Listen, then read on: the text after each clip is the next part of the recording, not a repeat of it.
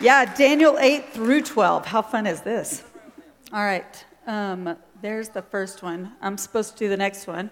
That's a lot of things to juggle, so you can pray for me. But good morning.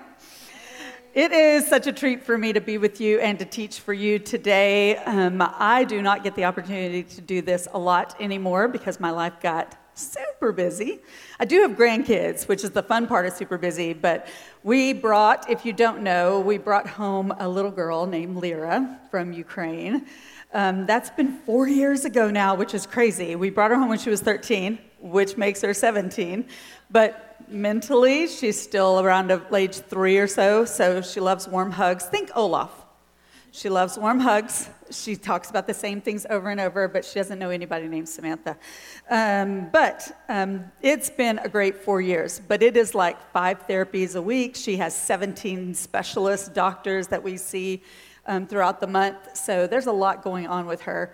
Um, but that was after, four great years after six and a half really long years to bring her home. And every single one of those years, just to be honest, was absolutely awful. Like, absolutely awful.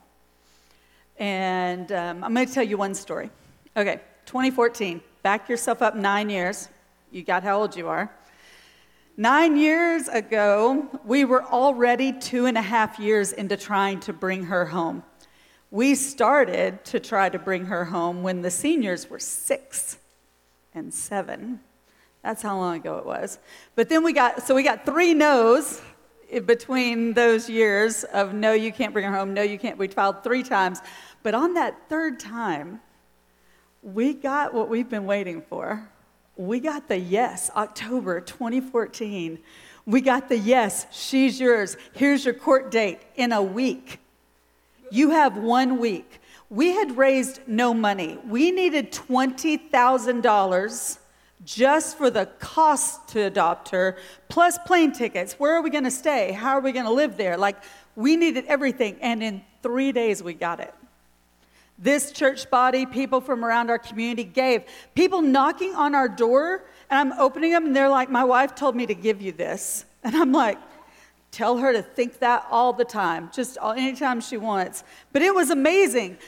We rode this high of people giving us plane tickets, people giving us money for us. I had no supplies for her. I didn't even know what to buy. And women and men brought us bags of things, medicines, things I wouldn't have even thought of. And we rode that high for 72 hours until it crashed.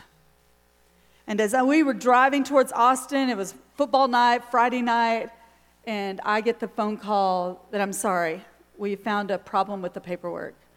There is no court. You cannot adopt her. And I'll be honest, in that moment, I wasn't sad. I was ticked. I mean, absolutely livid because I was so deeply, deeply hurt that my God would do that to me. Can you understand that? Because here's the deal we had gotten no's. I didn't mind no's. We know all about no's. That would have been our third no. We get that. But I want you to picture this. See if I can set this scene for you. I want you to imagine that you have a car that's like the dream car. You know the one, right? And your dad says, "Hey, we need I need you to run an errand with me." And he pulls up to that dealership. Like it's the Porsche dealership and you're looking at him like, "What are we doing here?" And he's like, "It's a car for you." Go ahead. Walk on in. And you're like, don't, don't play. Like, don't do that. Don't do this to me. And he's like, I'm not kidding. It's yours. Go. And so you like walk in, you keep looking at him, and he's just encouraging you, no, go. Just keep going. And you walk in and you're, you're meeting with the salesman, and he's talking about packages, and you get it all sorted out with him. And then you turn around because there's only one thing left to do, and that is to pay for it. And you look around for your dad with this big grin, and he is gone. So, what's the big deal? You didn't have a Porsche before, you don't have one now, no trouble, right? There's not really, except between you and your dad. Can you see that? Now, what's between you and your dad is that you got set up, and that's exactly how I felt. All he had to do was just tell us no. But a yes, for 72 hours a yes, a go, a plane ticket, and then to rip that around, like I, I was devastated. I tried to go to church that Sunday and I didn't stay. I couldn't stay. No lie, that Sunday, that Sunday, the worship team decides to sing, You're a good, good father. It's who you are. And I walked out. Because you got to be kidding me. I mean, I hope he is for you, but he's not all that for me. My oldest daughter got flown in. Friends of, of ours contacted her and said, We'll fly you home. She agreed and took off work, and she came home. And another dear friend contacted Cassie and said, We have a vacation home. We would love to give it to y'all. It's in October. Nobody's using it. We would love for you and your mom to be able to go if you can. And Cassie said, Yes because mom was back at home really angry with all the people around me. Because that Sunday, I kept walking in and people were like this Oh, Kim, I'm so sorry. How are you doing? And I was just like, Are you so stupid you have to ask? Do you not know how I'm doing? And so, to keep me from sinning more against the church and against my father, Cassie took me out of town and we drove down to the beach in Texas. And to keep me from sinning, I didn't talk much for days. I would walk out to the beach with a chair. I would sit there for hours watching the waves come in. And then I would go back to the room, and Cassie usually had found something for us to eat, and I would eat, and I would go to bed, and I'd get up early in the morning the next day, and I would start all over again. And for the first day, I couldn't do anything except exist. I was so angry with him that I, I didn't even want to speak to him. But the bigger deal for me is I didn't even want to hear from him. And that's, that's a huge deal for me because when I became a believer at about the age of 29, I had devoured his word. I wanted to know him. So I memorized all I could memorize, and I worked really hard to understand the rhythm of Scripture because I wanted His thoughts in my thoughts. But now, when those words would start to come, I literally would say out loud sometimes, Stop talking to me. I'm not talking to you. I don't want to hear from you. You know that. And that's where I was until day two. And on day two, I started putting in headphones and I listened to scripture. But it was kind of funny to Cassie and anybody who knows this story because what I listened to was just the prophets. That's the only people I could listen to. And Job a lot, Isaiah 40 through 66 a lot. But one of the sections of scripture that I put on repeat over and over is Daniel 7 through 12. Not the stories. I, I didn't want to hear anything about lions' dens. I don't want to hear anything about fire walking, none of that. What I wanted to hear was sea monsters. I wanted to hear like leopards with four heads, but they got wings and talons. That's what I needed to hear. Just like you heard from Dave in chapter 7. That's what, that's what saved me in those moments. That's what healed me in those moments.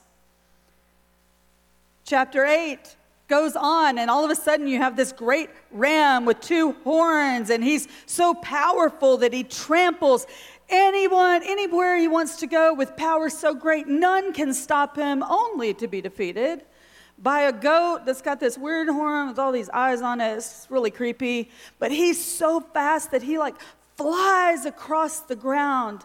Like you can't even see his feet touching. And he tramples all over that ram and rises up in power and in might. And that's what healed me. So when I heard Dave say, This intimidates me, I thought, Oh no, this is, this is life to me. This is what I needed to hear. But you can probably guess it's not about those nightmare creatures. I mean, they're all good and all that, but none of those beasts, by the way, Daniel is told none of the beasts are actually beasts. They're just men. They're just kings, rulers, princes, but they're men who act like beasts. That ram, Gabriel, the angel Gabriel tells Daniel, that ram, that ram is just one of your kings that's about to rise up. He's, he's going to be the king of the Perds and the, uh, the Persia and the Medes. That's that guy. But then the goat, yeah, that's the king of Greece, and he's going to come in and trample all over this king. Oh, they'll call themselves kings, gods, presidents, rulers.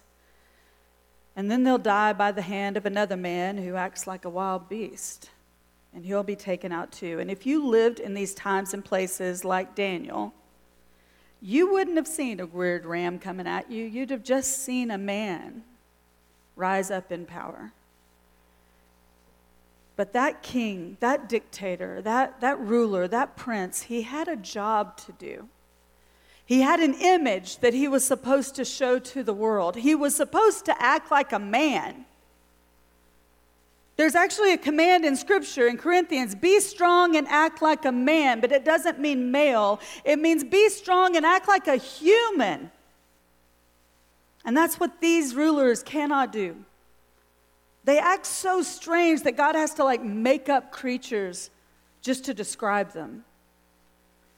If you are in this world, and you are, you have one job to do, and that's to act human. But what that means is that you, as a human, were created in the image of God. You were created in the image of God, which means you're supposed to show Him off. If you're a mom like me, you're supposed to show God and His provision and protection and His supply and His loving kindness, His steadfast patience that's what your mom's supposed to do. And if, if you run a business, you're supposed to show God as a businessman, someone who loves himself and loves his neighbor as much as himself. You're supposed to be the kind of businessman who reaches out to do good to the community, to the world, that your product, your service benefits the world because that's what God is like as he rules this world. If you're a president or a king or a prince, you're supposed to so speak and so act in such a way that when somebody meets God, they can say to God, No, wait, I knew that about you because I was ruled by him. He ruled like you do. That's what it means to be human, human. But they didn't do that.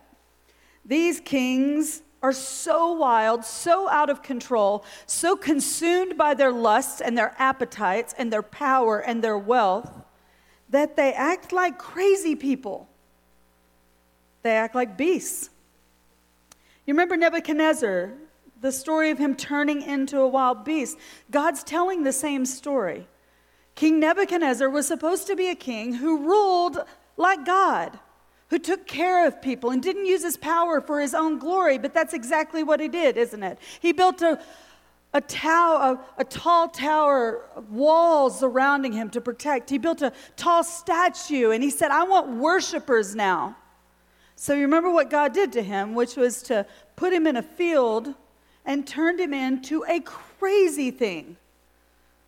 He ate he ate the ground, the, the grass like an ox, but he also had hair like wild and long, his feathers, his hands turned into talons like a bird.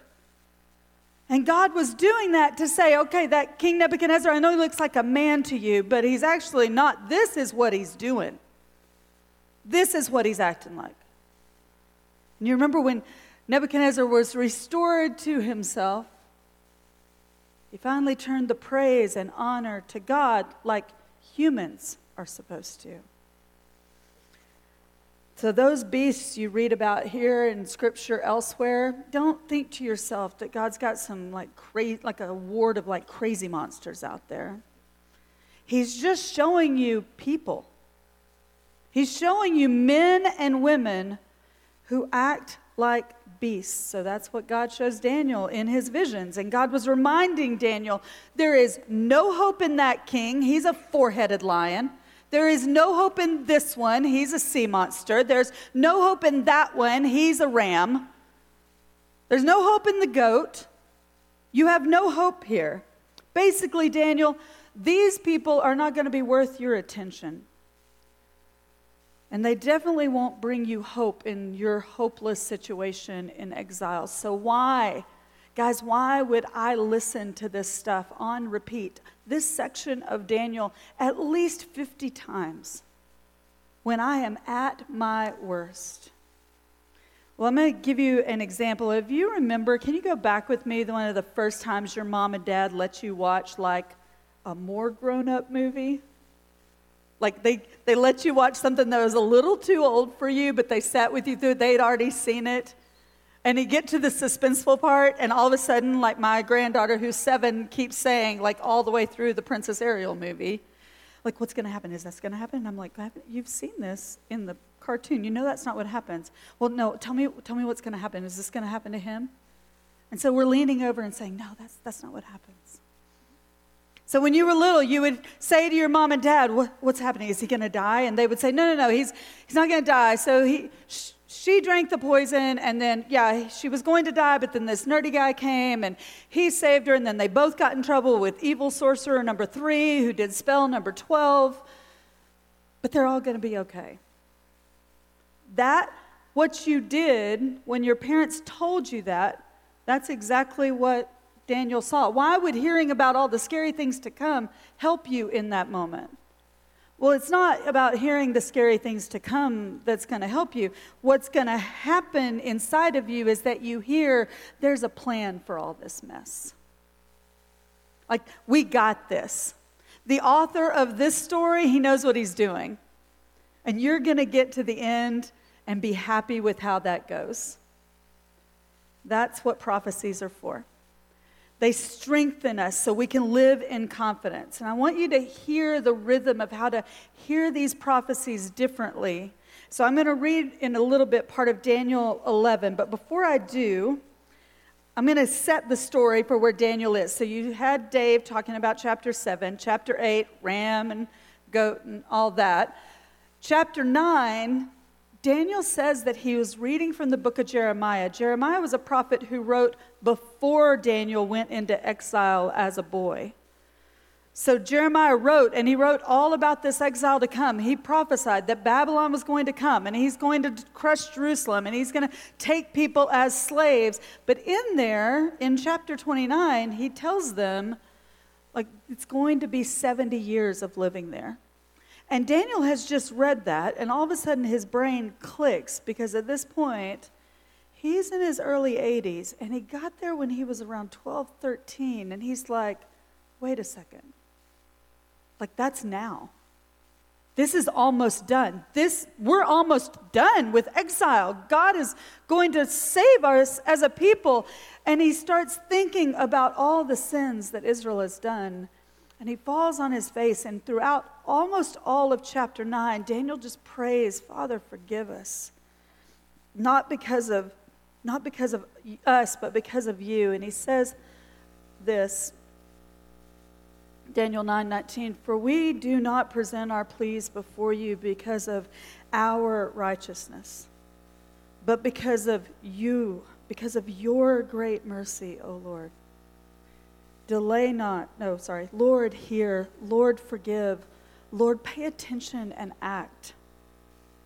Delay not for your own sake, O Lord, but my God, because of your city and your people. Lord, they are called by your name. Save us for your own sake, for your name's sake. And the angel Gabriel does come as Daniel's praying, and he tells Daniel a little about what's going to happen to God's people. But then Gabriel gets wordy, and for chapters 10, 11, and 12, he tells them another vision. One vision in three chapters. So I'm not going to tell you the whole thing. You're welcome. But this, da- this vision, I need you to know when Daniel heard this vision, now he heard about the sea monsters, he stood there. He heard all about the ram and the goat and all these things. He's, he's still doing okay. When, when Gabriel tells him this prophecy, he falls down flat, like he passes out. And the angel Gabriel has to come and stand him up and strengthen him so he can hear it. But I want to give you a sample of what chapter 11 says. But here's the deal do not focus on the who and the what. That's too easy. You're going to hear about a king and he's going to come and do X, Y, and Z. Don't focus on that. What I want you to focus on, what I want you to hear, is the absolute assurance and confidence that Gabriel has when he's speaking these words. So I'm not going to have him up here because I want you to hear it as Daniel would have heard it. But you're going to hear it in me speak. I'm not going to read it out of a certain scripture. I'm just going to tell you what's going to happen. And this is how Gabriel starts. He goes, Let me tell you how things are going to be. All right.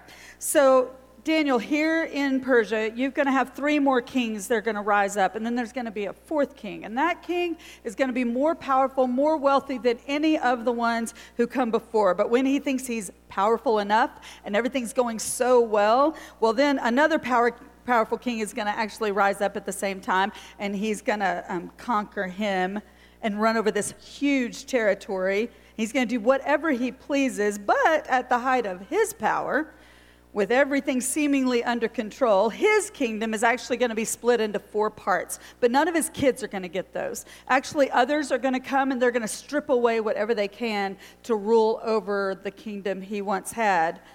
But next, so he's in the north. Next, we've got the king of the south. And that king of the south is going to rise up and grow strong. But one of his princes down there is actually going to grow even more powerful than he. And he's going to get a lot more power. But then they're going to come together and they're going to make a pact for peace so that they rule over this massive kingdom down to the south. And then they're going to send one of their daughters up to the king of north.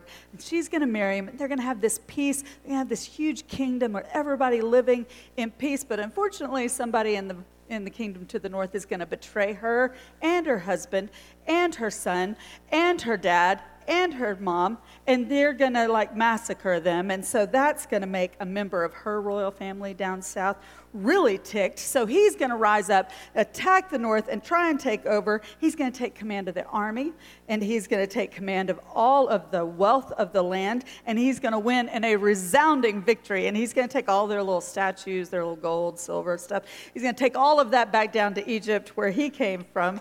But eventually, the king of the north is going to grow back in power and he's going to invade the kingdom of the south, but it's going to be unsuccessful. And then he's going to have to retreat. But then one of his sons rises up and he becomes even more powerful and he decides he's going to go after the king of the south. When he does, the king of the south is going to be so furious that he is going to come up, meet him, defeat him, and be so enraged that he's going to massacre tens of thousands of people while they're trying to run away. But his victory is not going to last long. Do not worry about that. But the king of the south is then going to put together another army that's going to defeat that guy.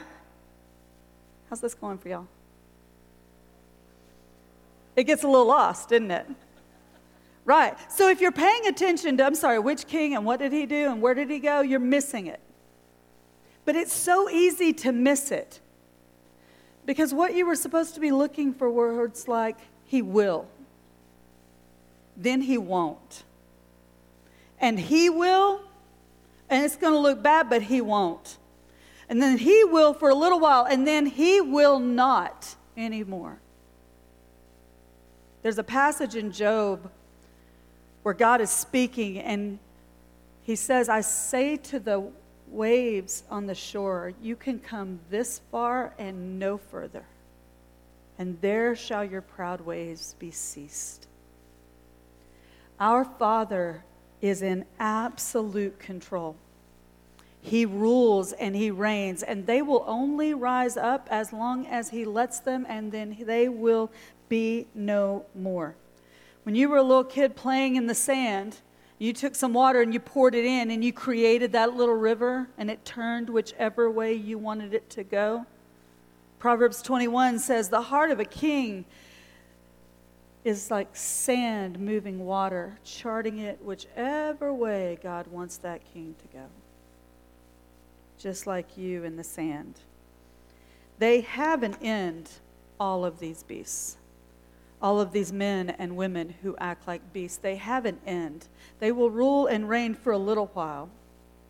but then they will end. This is how Gabriel puts it at the end of the prophecy. At that time shall arise Michael, another archangel, a great prince who has charge of your people, and there shall be a time of trouble, such as never has been since you were called a nation. But at that time, your people will be delivered, everyone whose name is found written in the book. And many of those who sleep in the dust of the earth, the ones who have died before, they will awake. And some are going to rise to everlasting life. And some, those beasts, those wild people, they will rise too to shame and everlasting destruction, to contempt. And those who are wise shall shine like the brightness of the sun in the sky above. And those who turn many to righteousness, like the stars forever and ever. Do you hear the forever and ever? And they lived happily ever after. That's the end. Evil has an end. Death has an end. Men who act like beasts, they have an end. Let them rage. Let them roar in their fury. But there will be a day when they come to an end. Let every person in the Ukrainian government declare to us that you will not adopt this child, and we will just keep going to the end. That's what Gabriel told Daniel to do. After the vision, Daniel's like, okay, so about all these things, um, I couldn't even keep up, but Help me to know what in the world this was all about. And Gabriel says back to him, This. Gabriel's saying, What do I do? I don't, like, what do you want me to do with all these kings and these maskers? What am I supposed to do with all this? And Gabriel says, Oh, for, as for you, um, go your way to the end. Go your way to the end. So, what does it look like? To know what's going to happen, to know that evil is going to come, to know that one evil person after another is going to rise up, to know that your university might mess you up, to know that governments can screw up your plans, to know that your parents can get in the way, your siblings can get in the way, friends can betray you. What do you do knowing that all of this could be coming at you and probably will? You go your way to the end. So, what does that look like? We're going to talk about a few things that Daniel learned in this story, but also from the prophets who came before him, from the angels that God sent to him. And the first one was this in that same verse, in that same chapter where Daniel was reading about the 70 years in the book of Jeremiah, he would have read these words Seek the welfare of the city where I have sent you into exile.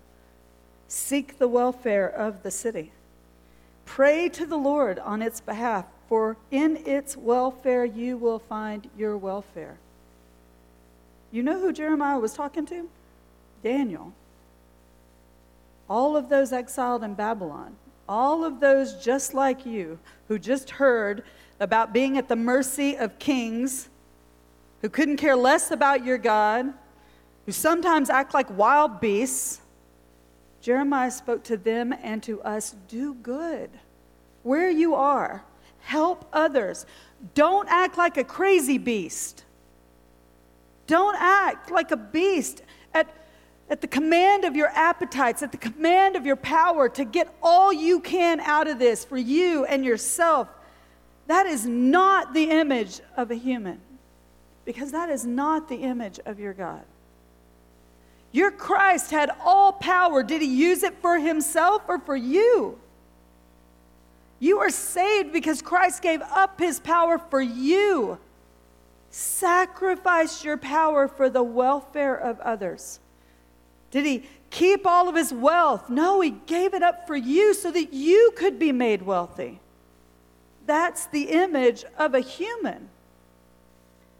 Be somebody who does not seek the welfare of yourself and your tribe, but is willing to give it up for everyone that they come in contact with and go your way to the end. Next, be humble. Daniel 9, 8 through 10, he says this in that prayer To us, O Lord, belongs shame, to our kings, to our princes, to our fathers, because we have acted like beasts. That's what sin is, you know that. Being consumed by your own appetites, by what you want, beastly. We have sinned against you. To the Lord our God belongs mercy and forgiveness, for we have rebelled against him. We have not obeyed the voice of our Lord by walking in his laws, which he has set before us by his servants and prophets. Guys, the more you know about other people's sins, the easier it is to think you're way up here above them and be so irritated with those people. Don't, you don't have to raise your hand because I know you, we've all done it. If you have siblings, they can make you crazy. Because in your mind, you're not like them. But do you see what Daniel, as we studied the book of Daniel, did you see all the flagrant sins Daniel has done? None. There's not one listed about him. And Daniel is over here saying, No, no, no, I'm, I'm, not, I'm not above them. I am one of them. My sins have contributed to this. Be humble about your place. Your sin has contributed to the trouble and evil of this world. Own it. Don't get put out with wild beasts around you. Recognize your own beastliness as you go and confess it. Third, be confident. So 2 Peter 3, I'm not going to quote it to you, but the whole chapter is about things like Daniel, like the prophecies. Because in those prophecies, just like we read at the end of chapter 12, we, God makes promises to us as his people. Except there's going to be others who come around and they're like, uh, I haven't seen it happening. Like I thought your God was going to save you. Even Jesus on the cross, as he's sitting there, people are coming by and mocking him. If you're really the Messiah, why don't you get off the cross? They will mock you too. And so will your own voice as you say, maybe, maybe we weren't supposed to adopt her. Maybe three no's is plenty. Like, how can you be more clear that you're not supposed to adopt somebody than to get three no's? Well, we did this for six and a half years. We got 10 no's. You cannot adopt her. Not like, not yet. Denied. You cannot. Why would we keep pushing forward? People have said to us, maybe you're not supposed to adopt her. Maybe God was just getting your family ready to adopt here, to foster. But we felt determined that what our call from God was is to go your way to the end. So I wanted to talk to you about something that Daniel learned. This is from 2 Peter 3. And he says this Do not overlook this one fact, beloved, that with the Lord, one day, it's like a thousand years. But that thousand years that seems so long to you, that's just one day before our Father. The Lord is not slow, as some people like Kim count slowness, who thinks he's not doing things fast enough, who's impatient with him. He's patient towards you. Why? It tells you at the end. Because he doesn't want anybody to perish. He wants all to come to repentance. All, all. He wants everybody. Guys, evil is not the end. Never until you see justice flow down like water, until there is no hunger in the land, there is no poverty, no sickness, no tears. Until that part, you're in the suspenseful part of God's story. But there will be a day when that's all over. When the mercy and goodness of God floods this land, when grace and truth are all that we know. That's what the death and resurrection of Christ proved. Did you know that? when Christ was defeated on the cross, when he died, when he was put into the tomb, in the days he stayed dead, in that time, it looked like evil had the last say until he rose.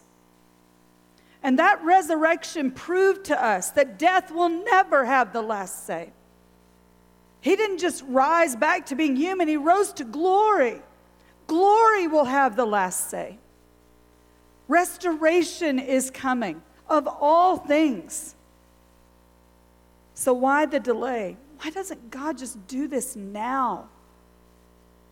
Because his heart is greater than mine, his heart is greater than yours. Because he's not willing for anybody to die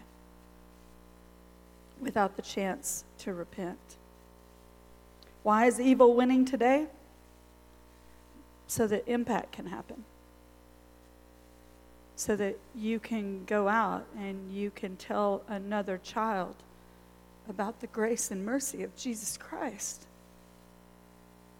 Lyra will not be made whole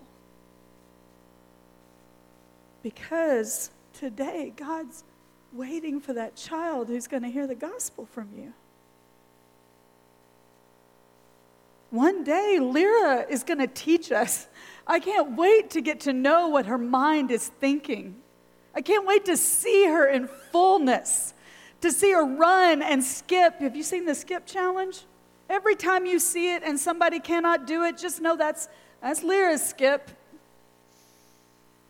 But one day, she is racing around this world. Why not today, Lord, heal her? Come back, Jesus, restore all things, make Lyra new. And he's like, I'm, I'm so coming. Just, just be patient. Because there's a little kid at Miller, at Miller Splash Pad. And I have the gospel prepared in this team. And that little girl is going to hear it, and she's going to get to be a part of your family because of my patience. Guys, every time that you think about why doesn't he do it now, just keep thinking there is some little child out there who is not yet his. Because here's the deal when the end comes, Peter tells us it comes like a thief. It's so quick, you're not even going to know it. Paul tells us that two people are just going to be working. You're just going to be working in the field. You're not looking for it. It's going to happen on the most normal day you can imagine. But when it comes, it's over that chance to be a part of his family. It's done. Justice will be here, grace and mercy will be here, restoration will be here, but no more chances will be here. God is patient. But, guys, as you wait patiently, do not lose confidence in Him. He's got it. Justice will win. That's why I want you to work for justice because that's what He's doing. I, why do you think I want you to be generous of your time, your talents, your money, your resources? Because that's what He's like. That's what He's doing today, sending out you and me to work the kingdom into this world as it is in heaven. That's why we share everything we have, because He has shared everything of Himself with you as you go your way to the end, count his patience as salvation for someone else and stay confident in the restoration of our God. Lastly, be hopeful. Romans 15:4 says this, whatever was written in the former times, it was written for our instruction that through endurance through endurance, through sticking with it, through going your way to the end, through the encouragement of scriptures like Daniel, we might have hope.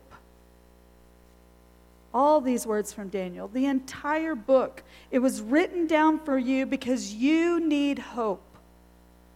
It was to teach you how to endure when it feels like God has set you up it was to teach me what to do and how to think when I feel like God has destroyed me. It's encouragement to stand and to help you go your way, Kim. Go your way to the end. Do not falter. Keep your eyes up. Wait for me and keep going to the end. Have you ever noticed that not once in the middle of like Dave's stories or one of the interns telling you the story of like Daniel getting thrown, thrown into the lion's den and you were like, I'm out. I'm out. I can't, I can't, I can't hear any of this. Shadrach, Meshach, and Abednego get thrown into the fire and you're just weeping. You're just a puddle of mess because you just can't stand it thinking about what they're going through. Absolutely not. You ate your donut and you moved on with your day, right? Because those stories that are in front of us, we just get to turn the page. Well, guys, your story is their story. You believed in that moment in Daniel that there was more to the story than you can see and a better end to come. Did you hear that? There is more to your story than you can see, and there is far better to come. But stay in the story. Don't give up. I needed that in 2014. I needed these words in 2014, and I need it again today, and so do you, some of you today, and some of you are going to need it desperately next year a few short years. The point that you can find in Daniel is how to go your way to the end. Because that Christ that he was trusting in and looking for, that's your Christ. That God that he was resting in, that he believed in, that made him stand in front of the lines, that, that Father is your Father. He is no different towards you than he was with Daniel. The one who walked around in the flames is your brother. You can go your way to the end too if he's yours. If he's yours. And if if it if it's not true of you, if if this doesn't make sense to you, just know that at your age it made zero sense to me. I wasn't a believer at your age. I didn't become a believer for 10 more years after the seniors. So it didn't make sense, but there are people here like me, people sitting right next to you, who would love to help you understand how Daniel's rescuer is their rescuer too. Just ask. But for the rest of you, guys, keep going. It's why Daniel 7 through 12 was written, so you could keep going to the end. Keep asking, keep coming, keep pressing on to know him. He is the one who charts the lives of kings and your life too. Daniel is here when you get lost, just like I got lost. He's here when you feel betrayed, just like I felt betrayed. You can find him here because Daniel is now before the king, longing for you to have the same confidence he now has in your Father. Let me pray for us. Father, we do thank you for the gift of Daniel. I thank you for this book. I thank you for the stories, but I especially thank you for the crazy sea monsters and the four headed lions because it showed me what it was like to live like a beast it showed me that, that I have a one true image, and that one true image is Jesus Christ. And that's what I'm supposed to display to the world, not, not the trampling of a ram, not the ripping teeth of a leopard. I'm not supposed to be like a beast of the field, Father. Cleanse us of our beastliness and make us into one like you. And Father, give us confidence from your prophecies. Give us that hope that this will and in it will not because of you. That there is never an end to the story that does not end in restoration, in righteousness, and goodness, flooding this earth in our lives and in today and in the one to come. Make us people who hope in you, who have confidence in you, who seek the welfare of the city because of you, but do it all humbly because we're still really in touch with our beastliness. And we know we're just like the ones, the crazy things we see around us. Do this for us as you did it for Daniel and help us to be men and women who go our way to the end. For the name of Jesus Christ, we pray. Amen. Um, I have no idea. Tell me what time. 12:16. It's been great. Y'all go home. Pack your stuff. Get back up here. See you at 2:30.